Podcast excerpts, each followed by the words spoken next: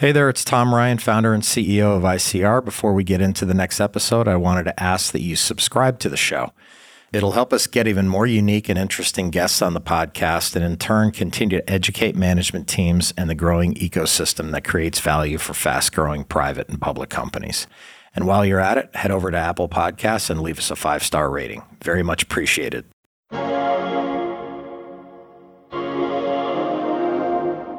The environment is challenging. There's still opportunities in that environment because there's not a lot of well positioned restaurant groups right now with an appetite to grow. The restaurant industry has never been easy, and the past few years of the pandemic have made that doubly true.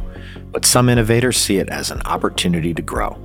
We have an unparalleled commitment to uh, driving long term success through guest experience, which I think it's the way that will ultimately win the game.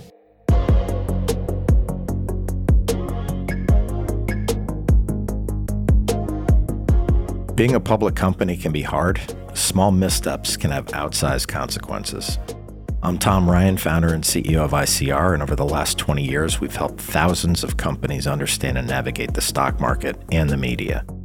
We'll demystify these and other increasingly complex stakeholder groups so you can focus on what you do best building your company and unlocking your true potential. This is Welcome to the Arena.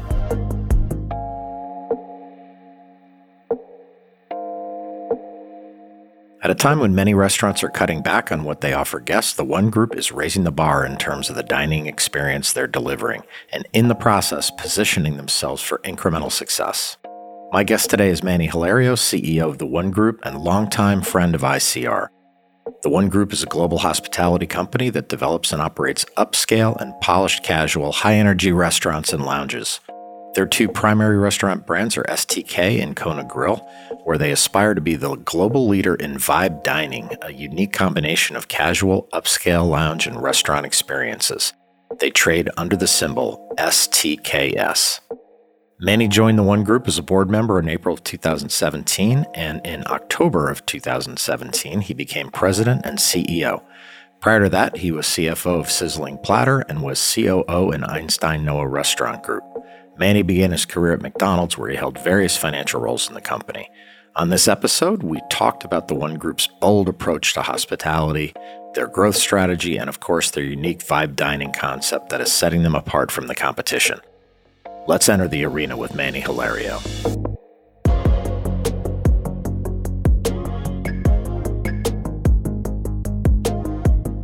The restaurant space, as you know, uh, has many operators. They all aspire to provide high quality dining experiences. Uh, they all have a, a, super high commitment to great food, great service, and providing a good environment for the guests. Vibe dining is an elevation of that. It's really an experiential view on dining, which means we provide all of that which you would get in a fine dining or a, a polished casual dining environment. However, we put extra care into setting up an environment where it's just a little bit higher level and it's you feel uh, immersed into the experience. So that's why the music, the lighting, the interaction with the staff is super critical, as well as we uh, have uh, fantastic bar programs uh, with very compelling drinks, and we try to utilize your visit to the restaurant to uh, also get you involved with our bar program. So it's a combination of all that, but the, at the easiest way of remembering it is that once you're in vibe dining, the experience is memorable, and you will walk out of there wanting to do it again. So it's kind of uh, uh, what I consider to be the highest level of dining possible because it's off craveable, it's off energy, it's off having lots of fun in the environment. For those that don't know, STK or, or Kona, are the customers of the two brands interchangeable or is it a little bit different? STK is in the steakhouse group, and it all starts with great steak. So we believe that we have one of the best steak programs in in America and frankly in the world. Uh, super high quality steak. So we position ourselves as a steakhouse uh, with a vibe component, and then the Kona Grill brand, we position ourselves as a a great American grill, meaning great seafood, great steak, and then really what makes Kona Grill stand out is the commitment to the bar. All the restaurants have a magnificent bar where we've put emphasis on great cocktail programs as well as a great happy hour program. And since we've taken over the brand at the One Group, we've really emphasized the energy in the bar and, and music and the uh, engagement between our staff and, and the bar customers. So, what's really unique about then the Kona Grill is that. And then on top of all of that, as the cherry uh, on Kona Grill, is we do have a very unique uh, sushi program.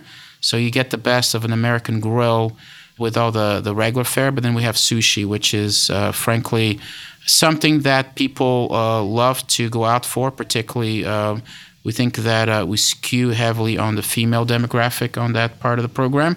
Probably our most direct competitors will be uh, groups like Hillstone uh, by the Houston's, a brand which brings in the same kind of elevated grill and upscale, polished casual feel to the dining experience, except we believe that we'll bring an added value with our energy into the program. How many STKs do you have here, kind of domestically and internationally, and how about Kona? Yeah, so we, we just opened our uh, 25th uh, STK. Uh, we're super excited about that. We opened. Congratulations. Thank you, sir. We, we opened Dallas last week, and previously to that, we opened San Francisco. So, two fantastic flagships. As a matter of fact, we just announced in our earnings call that San Francisco uh, had been averaging about $350,000 a week in volume, which makes it a, an extraordinary high volume restaurant in the restaurant space it's, itself. And then Dallas is in a fantastic location in that market, and uh, we've been very pleased with that. And then we have actually another STK opening this weekend in London, so we'll, we'll have opened three STKs within a 90 day period. So we're super excited about the velocity of that opening schedule. And going into next year, we have three more planned. We have Charlotte, and then we also have Boston and Washington, D.C. Obviously, as you can tell from the cities that we're going into, our strategy there is to try to get to all the big top 25 DMAs because the brand is extremely hot right now and the volumes have been extraordinary. So we're really trying to close out uh, the big DMAs. Kona Grill, we have 24 Kona Grills right now. We have three of them actually all under construction, somewhere between 50 and 85% complete. So we, we will be bringing those three new Kona grills online uh, in January, February, and March of next year. So super excited about the growth here. Um, you know, as you start putting these numbers against our bases, uh, it's double-digit unit growth for both brands. And then Kona Grill, after our run in the first quarter, we also have three other Kona grills that we plan to open in the back end of 2023. So we'll be taking Kona Grill up to 30 units here in, within the next, uh, call it 15 months. Given the current environment, you know, as we sit here in November of 22 with inflation and input costs, are you feeling good about kind of the ROI expectations for new development? Is that relatively in the range of kind of prior numbers? Yeah, I mean, I, I think that uh, obviously the environment is about as challenging as we've seen from an operations perspective. We have pressures on all the input costs into the business, and and obviously the the big question now is what is the impact to the consumer? Uh, so far, our observation has been that the consumer has been spending, and particularly the high end consumer, which we attract lots of them with both brands, seems to be more re- resilient and and continue to you know spend. So we, we feel that our exposure to consumer is actually at an elevated level of consumer that helps you through environments like this. So uh, we feel very good about that. As a matter of fact, we actually see a trend where the high end consumers are actually trading up to premium products. Said a little differently, if you have products that are highly differentiated, for instance, we just finished our lobster promotion with all kinds of preparations in lobster, and we're rolling into our Wagyu holiday program we've noticed that the consumers voluntarily want to go there. And so when I think of a, a Wagyu steak, we're looking at a, a six ounce steak that may cost $250. I mean, reality is that the high end consumer will go there, and uh, we have various restaurants that will run out of Wagyu just because there's that much demand for uh, that product. So I do think, again, although uh, the environment is challenging, there's still opportunities in that environment. And obviously, we also see a, a big window of opportunity in real estate just because there's not a lot of well positioned restaurant groups right now with an appetite to grow. So I think that we're, we're well positioned there because we are interested in growth. We do know that if we can navigate through the current environment and position ourselves with a fantastic portfolio of restaurants that we will be well positioned for the recovery cycle, and we plan to do very well in that recovery cycle at some time in the future. This isn't a niche, really. Like you have a big total addressable market around the world with both STK and Kona. Can you tell us the total addressable market 10 years down the road? How many units could we be talking about here?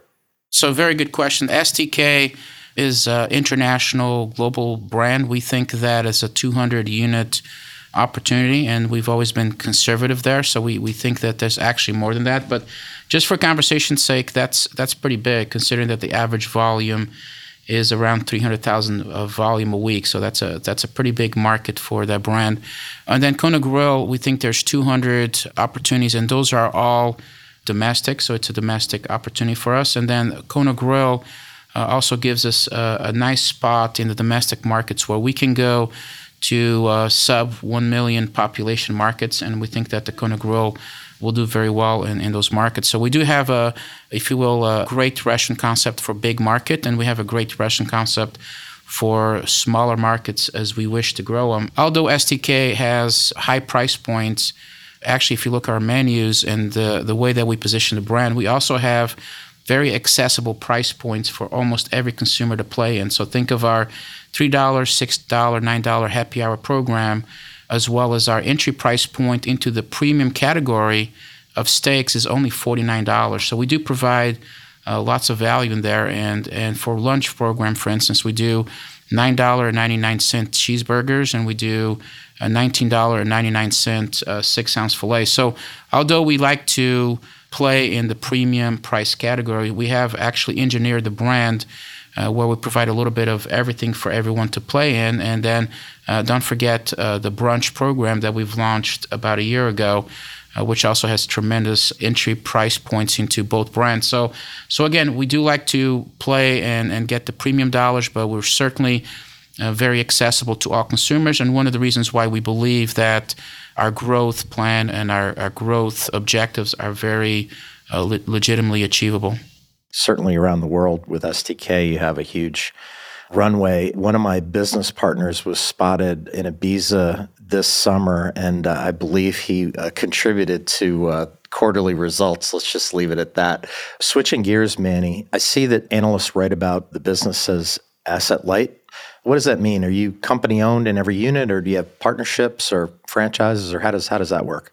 So right now we have been doing company owned stores, but as I look out in the future, particularly for the STK brand, we see a mix of restaurants where we're majorly uh, licensed uh, properties and management properties, which means that uh, we license the brand to someone and then we operate the restaurants for them. So we get into STKs without having to lay out costs or build the property. So that's a very uh, advantageous business model because we're able to grow the brand without having to deploy the high costs of building restaurants. And the reason that the brand is very licensable and we can manage it is because people love the brand. They go into one of our STKs and they, uh, you know, if you're a high wealth or individual who have money and want to have one in your portfolio, well, you can get a a license deal with us, and then we manage the restaurant for you. So you do get the best of both worlds. You get uh, STK run our way, meaning that it's a very well run STK, and then you, as the owner of the property, can say that you do own an STK. So it's a very good,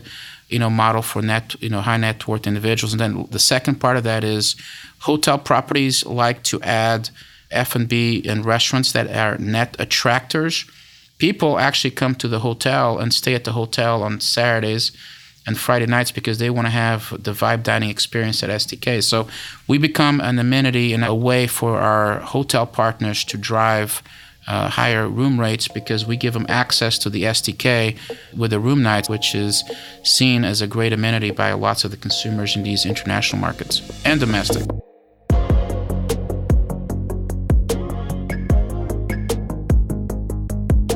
For the one group, third quarter is seasonally soft, but this year they're heading into the holiday season with momentum.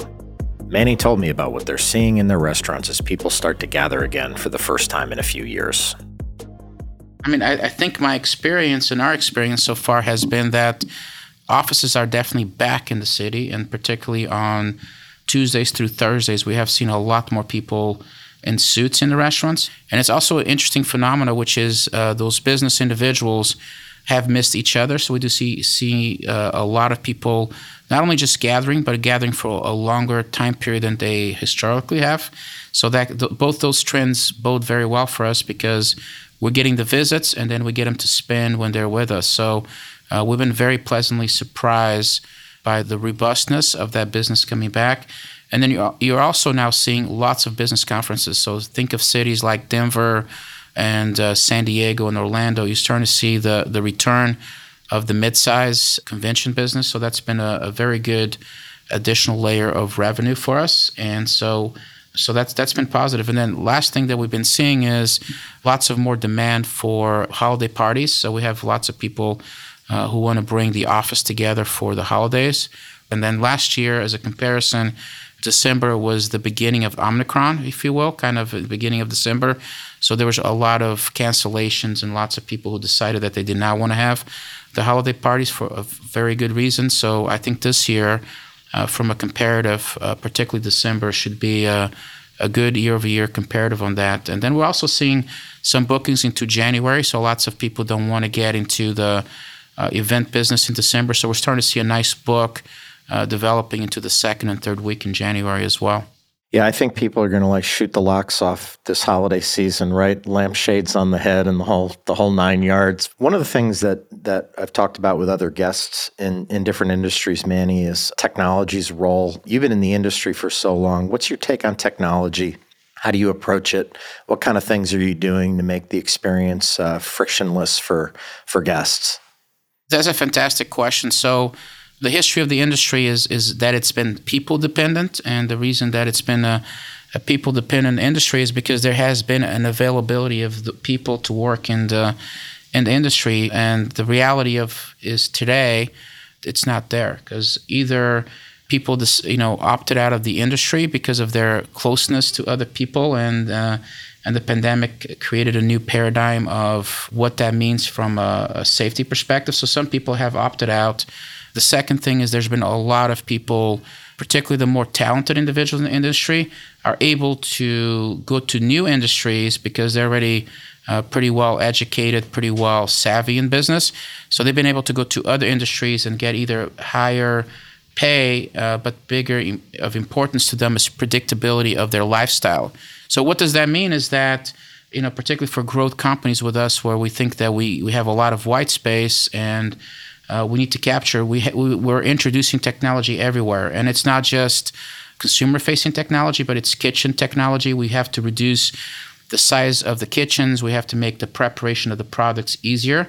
Uh, so I would say within the last 18 months, uh, we have lots of projects that we're actively trying to use technology as an offset for people in the restaurants. Um, two years ago, you could get dishwashers on call. I mean, you could literally just put an ad out uh, and get people to do that. But today you don't get people to who want to be dishwashers. So I would say that the next five years would I would say that the, the industry uh, will transform in terms of the the way that they approach uh, operations with lots of more technology really playing a key role in the business, and that's everything from faster cooking technologies to you know, just data processing technologies, payment processing technologies, uh, temperature measurement, et cetera, et cetera. I think everything uh, that is done in the restaurants will find some level of automation in the next five years.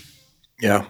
And innovation for every business is also key, not just technology, but I know you did a recent deal with Reef Kitchens. Maybe talk about that, even though it might not be a big part of the business today, just another interesting avenue where you're taking the company. Yeah, we clearly have seen successes in the industry with ghost kitchens, and, and, and Reef provide us an opportunity uh, to play in the ghost kitchen category without having to deploy massive amounts of capital. As a matter of fact, very little capital because it's a partnership. What is a ghost kitchen? Well, a ghost kitchen is basically a restaurant or a location that has a kitchen, and you're able to prepare different products and market the brand without really having a physical presence as a restaurant typically would. So it's a right. it's a fantastic way of sharing uh, kitchen uh, capacity and, and run multiple brands or even a singular brand without having the cost of the real estate. But the view on it, obviously, Uh, and why we, we like Reef is they're big, they have lots of kitchen opportunities, and it's a great way for us to uh, put the brand and test the brand in markets where we don't have a presence with a restaurant, and we're not putting any capital behind it other than intellectual um, and uh, the marketing that we're doing with them. I think it's it's such a cool idea, and um, talking about like capital in today's in, environment, a lot of uncertainty. Maybe you could talk a little bit about kind of the company's balance sheet and and your philosophy on capital allocation and how you're approaching that.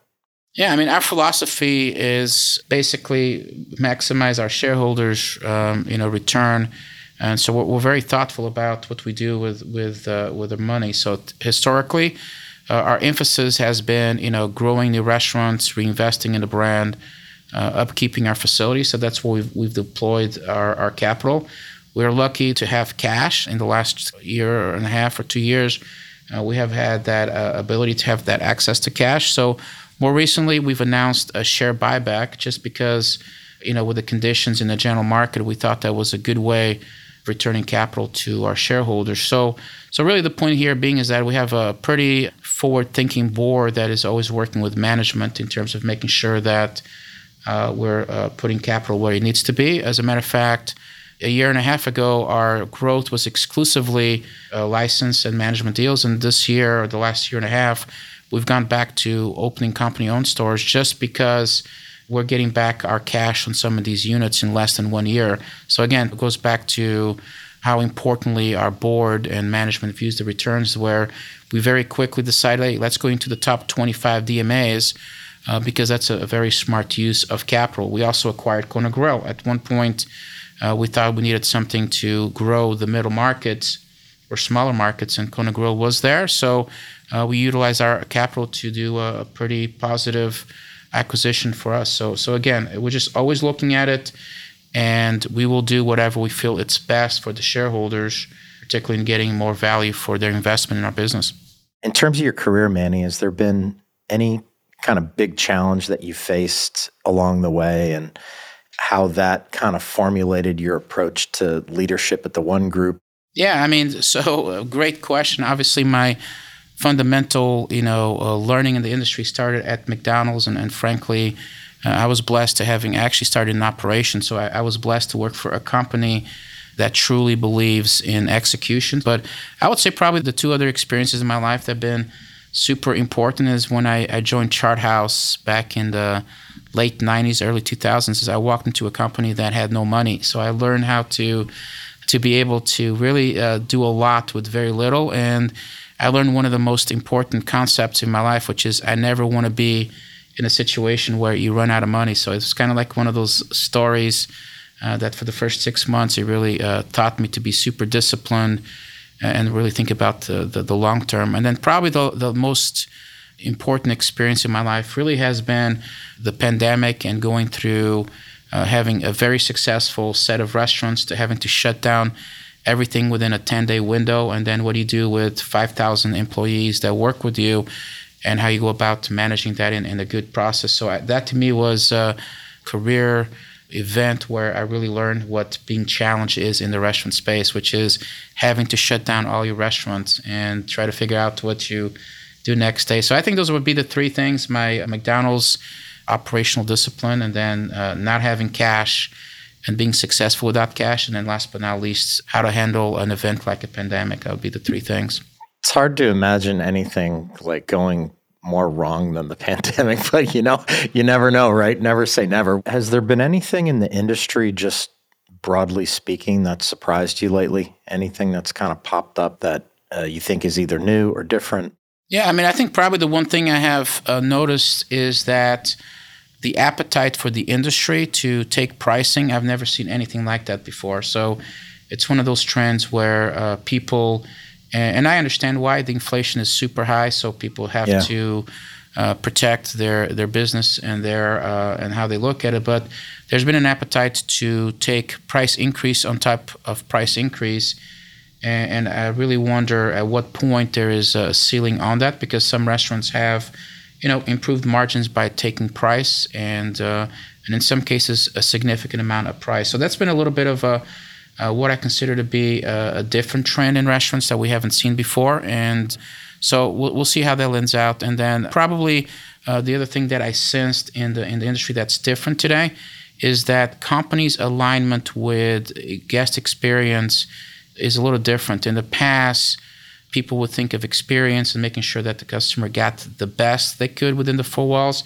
I think there's a lot more restaurant companies today that have oversimplified their models. They've taken items out of the menus.